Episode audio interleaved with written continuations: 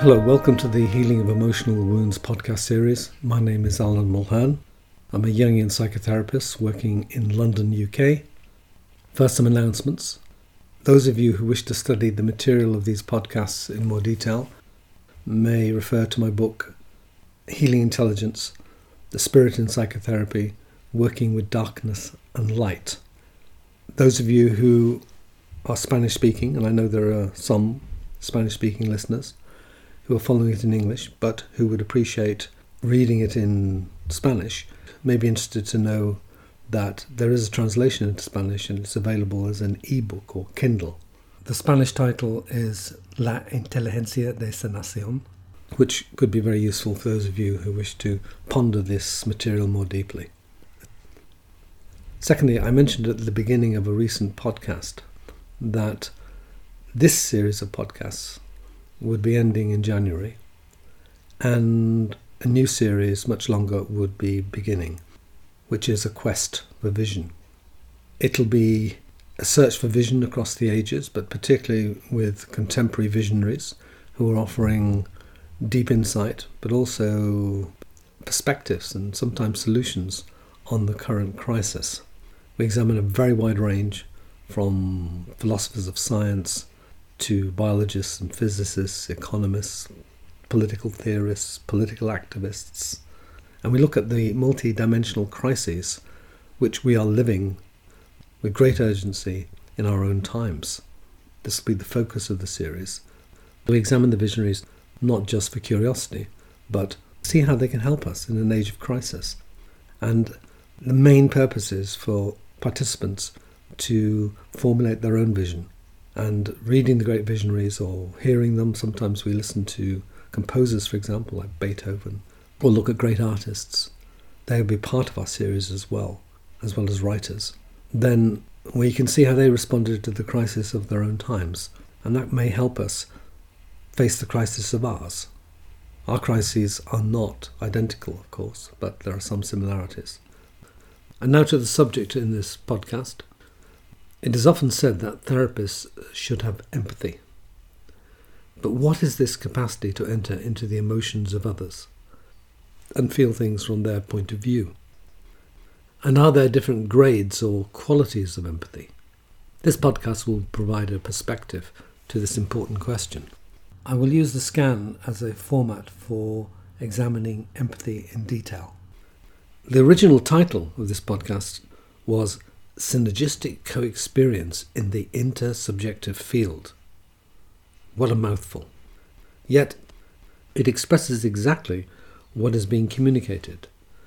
There is a co-experience, a joint shared experience between therapist and client.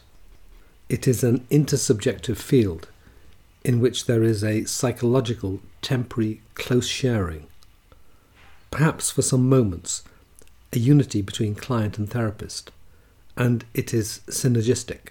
That is, there are unexpected gains from the joint endeavour. The joining together of forces produces more than the isolated sum of its parts. The ability to contact the deeper layers of the psyche is then of great benefit to the healing process. The resonance of the therapist, his or her knowledge of the healing field, helps the client in this experience. It is argued here that there may emerge some unusual features once the intersubjective field is activated. A field is an area of influence, and a shared field is where two psyches, apparently separate, have temporarily dropped their boundaries and a non verbal sharing of experience, sometimes in the form of images, sometimes with voices, or sometimes feelings, take place. This is a manifestation of healing not belonging to an individual psyche.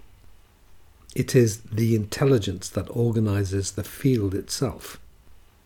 Synergistic possibilities, the joint potential of the deep psyche of both therapist and client, are potentially constellated, thus augmenting the healing experience. Constellation is when a group or a cluster are formed. For example, groups of stars may form constellations, and groups of complexes or individual elements of the deep psyche may also be constellated in the therapeutic process. It is normal in depth psychotherapy to talk of the importance of empathy, intuition, and countertransference. However, here it is the quality of resonance of the therapist that is the key. This requires that therapists quieten their mind and align to the healing intelligence of the field between them and their clients. In the work described here, they may resonate in their imaginal bodies to the distress complexes and also healing potential within the psyche of the client. They may pick up images, sometimes feelings, voices, or sounds, which are symbols of the client's suffering and healing intentionality. Different levels of resonance are possible. Firstly, resonance at distance. This describes the client entering the deeper psyche, constellating a question or a problem, engaging with the deeper psyche while the therapist is not participating in the client's descent and not receiving any images. Secondly, resonance through interreaction. Here, the client may communicate with the therapist during the experience, thus allowing the possibility of participation, perhaps through questions or suggestions. Thirdly, empathic resonance. Here, the therapist has entered into the descent and is picking up images or symbols that closely parallel the inner experience of the client in a general way. Let me give you an example. Susan, I'll call her, comes to therapy with the dream of a horse that has been injured. Instead of giving an interpretation of the dream, she is encouraged to seek the meaning within herself. She closes her eyes, breathes calmly, enters a meditative state, then focuses on the area of her body, in this case her solar plexus, where she feels this horse image to be. In her inner world, she returns to childhood, a period in which she loved horses and used to go riding with her father.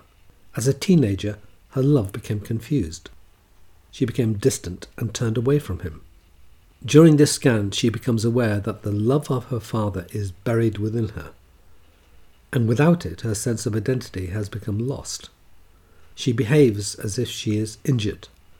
The therapist, meanwhile, in close resonance, feels her distress and confusion in his own chest, yet becomes aware of a warmer feeling in the heart. Some comments on this case study. Here we observe a general resonance responding empathically in the deep psyche with a general similarity of feelings and images. Fourthly, intersubjective resonance. Here, therapist and client are partially intersubjectivized. The upper layer of their personalities, ego consciousness, is largely suspended, although more in the client than the therapist, who has to remain in both camps. The descent of the therapist is only a partial suspension of ego consciousness, since he or she must remain with one foot in the conscious or phenomenal world. The personal unconscious of the client has brought a complex for exploration and healing intelligence of the deeper psyche is activated. With respect to the therapist, the personal unconscious is not interfering. That is, no personal complexes are activated in the therapist, then the deeper psyche is activated. The therapist may then receive images that very closely resemble those in the client's deep psyche, with no verbal exchange between them. In some cases, the therapist may receive deeper images than the client's and may anticipate the movement of the client's psyche, its healing intentionality or entelechy. This is the Aristotelian notion mentioned in an earlier podcast of actualization, the inner purpose of things. Transmission across the field is possible. Those who want to study this further might look at another healing discipline called craniosacral therapy, where the interaction between practitioner and client is based on such ideas and practices. This intersubjective resonance is not exactly two way since the client and the therapist are concentrating on the resolution of the client's own suffering, not the therapist's. The therapist is therefore attuned to the client's personal unconscious, not the other way around. The following case study gives a flavour of how this works. John was in therapy for three months before he tried this type of inner work, here called a scan. He is concerned that he might never be able to love his girlfriend, since he has been unable to get over the loss of his first love. He feels damaged and points to his heart. In his scan, I have rapid access to firstly painful feelings in my heart, and secondly to a number of images. The first of these is a pump on the floor of a ship under pressure, and I wonder if it will do the job of clearing the water. The second is of a young child in a nursery who is crying for his mother. John did not communicate verbally in the scan, but in the subsequent debriefing, he told me that he had a direct image of his heart and that it was beating irregularly and seemed to be suffering. He next had an image of himself talking to his mother, but then of her fading away in the distance, leaving him in pain. Comments Here we observe the close similarity of the series of images in therapist and client pumps, hearts, pressure, suffering, mother, etc. The symbols seem to constellate across the field synchronistically. In this case, we have the additional information, not known to myself before, that he had an early attachment problem with his mother, deeply affecting and limiting his capacity to love. In summary, the connection of therapists to their own healing intelligence is of great benefit to clients' progress. Four points of focus have been suggested for the psychotherapist at this stage, characterized as the alignment of consciousness to the unconscious of the client. These are firstly, to help the client attune to the unconscious. The more the therapist is attuned, then the easier it is for the client to find a way of being so. Secondly, to help the client express complexes and emotional pain. Thirdly, to help clear out negative attitudes such as self pity or depressive tendencies, impeding clear access to the deeper material. Fourthly, to help locate the healing energy lying in the psyche of the client. And for this, the quality and resonance of the healing energy of the therapist is crucial. Finally, there is no progress without the therapist's personal experience of these healing methods. They cannot be simply read and applied. The wounded healer is a common metaphor in the healing professions it expresses a truth that those who turn to healing as a profession do so frequently because they are wounded themselves. Therapists have to continually work on their own wounds in order to be able to help their clients. Their work should not be an excuse to avoid their own problems. We have suggested different levels of resonance that exist between client and therapist resonance at distance, resonance through interreaction, empathic resonance, and intersubjective resonance. While I have described the above through the means of the scan, of course it is perfectly possible to have different levels of resonance in psychotherapy without resort to such a method. Empathy of various degrees is a natural phenomenon, and therapists may experience all these levels with reference to their own sensitivities or methods. Jung's method of active imagination is very similar to what I described. The advantage of the scan method, from my point of view, is that it gives a form or structure to the descent into the unconscious, encouraging therapists to activate not only this process in their clients, but also in themselves.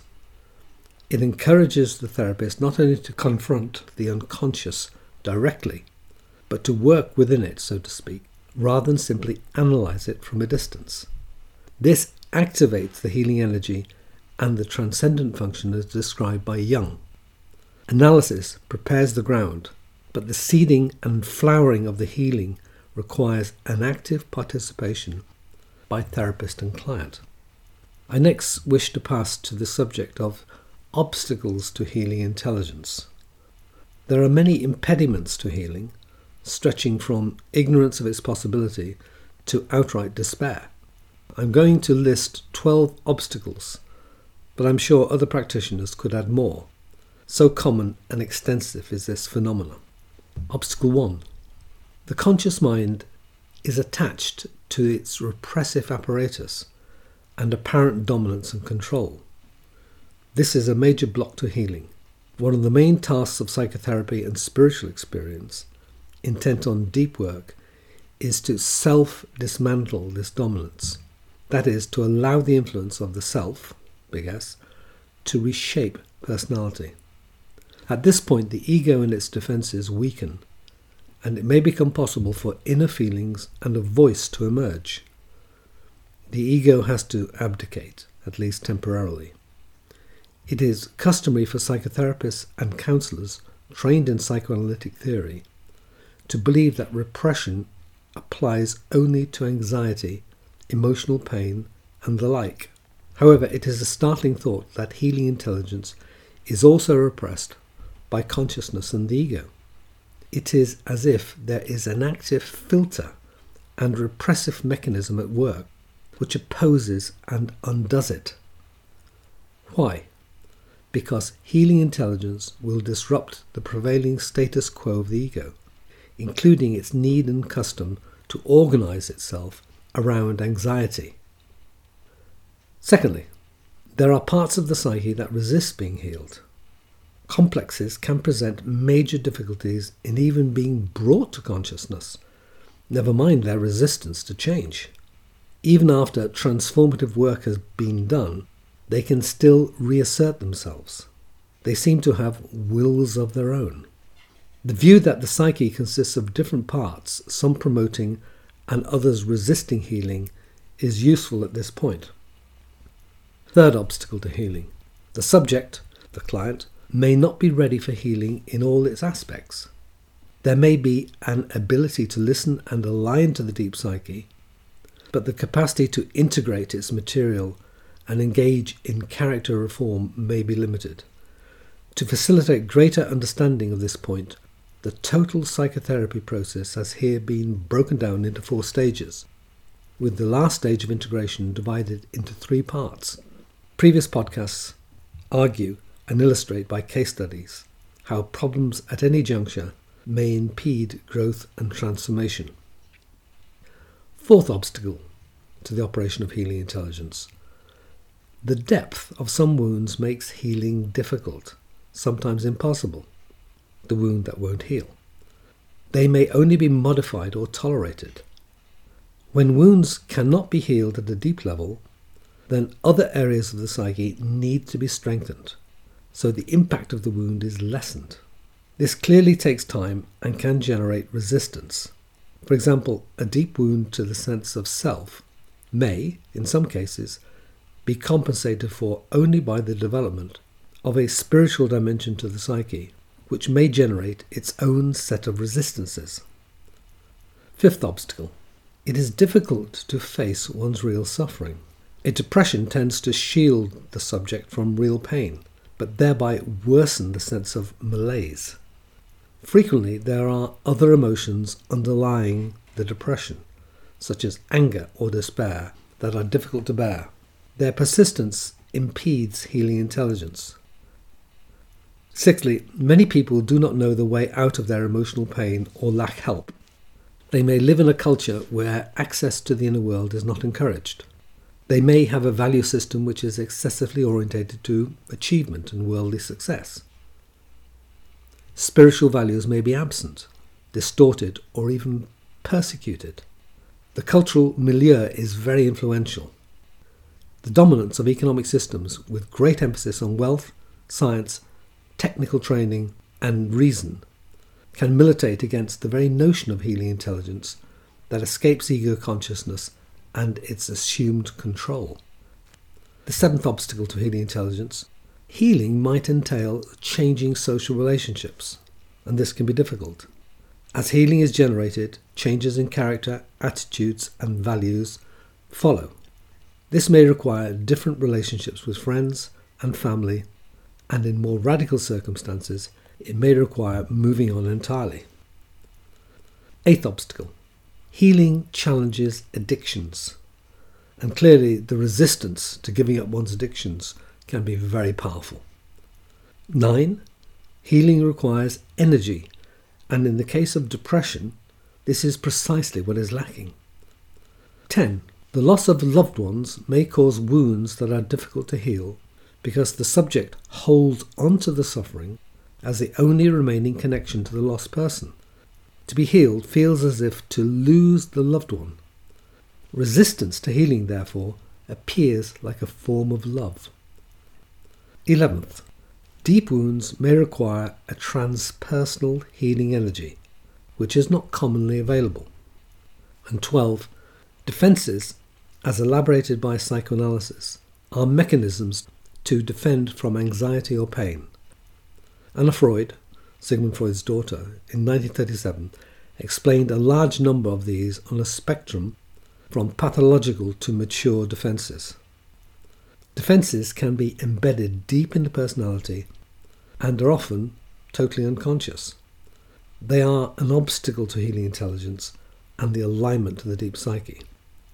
In short, resistance to healing and growth can be pervasive and deep rooted.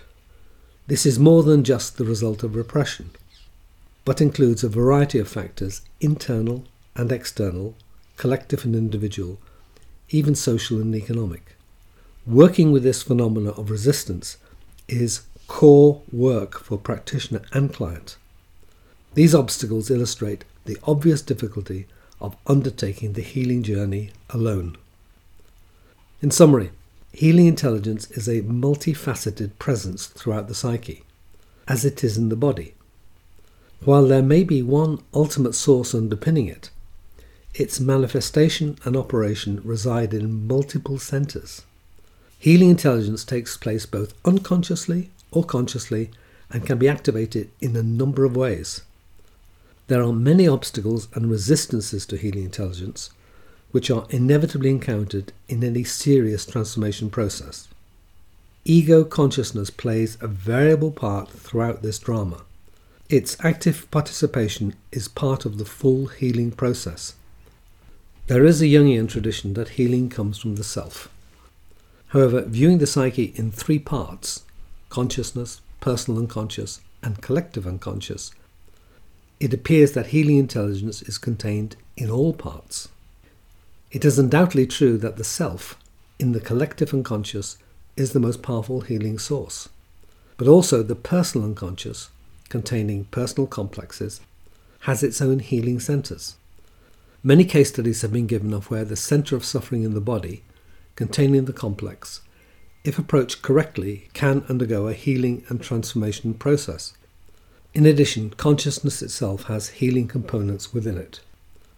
While the ego and its defenses can block and filter the deeper psyche and healing impulses, inner awareness, like meditational awareness, is a portion of consciousness turned inwards in a pure, non judging manner. This part of consciousness, only activated when the rest of the mind is still, switched off, exhausted, or incapacitated, can look inwards at its own complexes and sufferings so they can express themselves and heal. It also can invoke and allow healing intelligence from the deepest areas of the psyche, the collective unconscious, to help this process. All three major parts of the psyche, therefore, are involved in healing intelligence, and it is in their unified operation, in the wholeness of their functioning, that the full power of healing lies.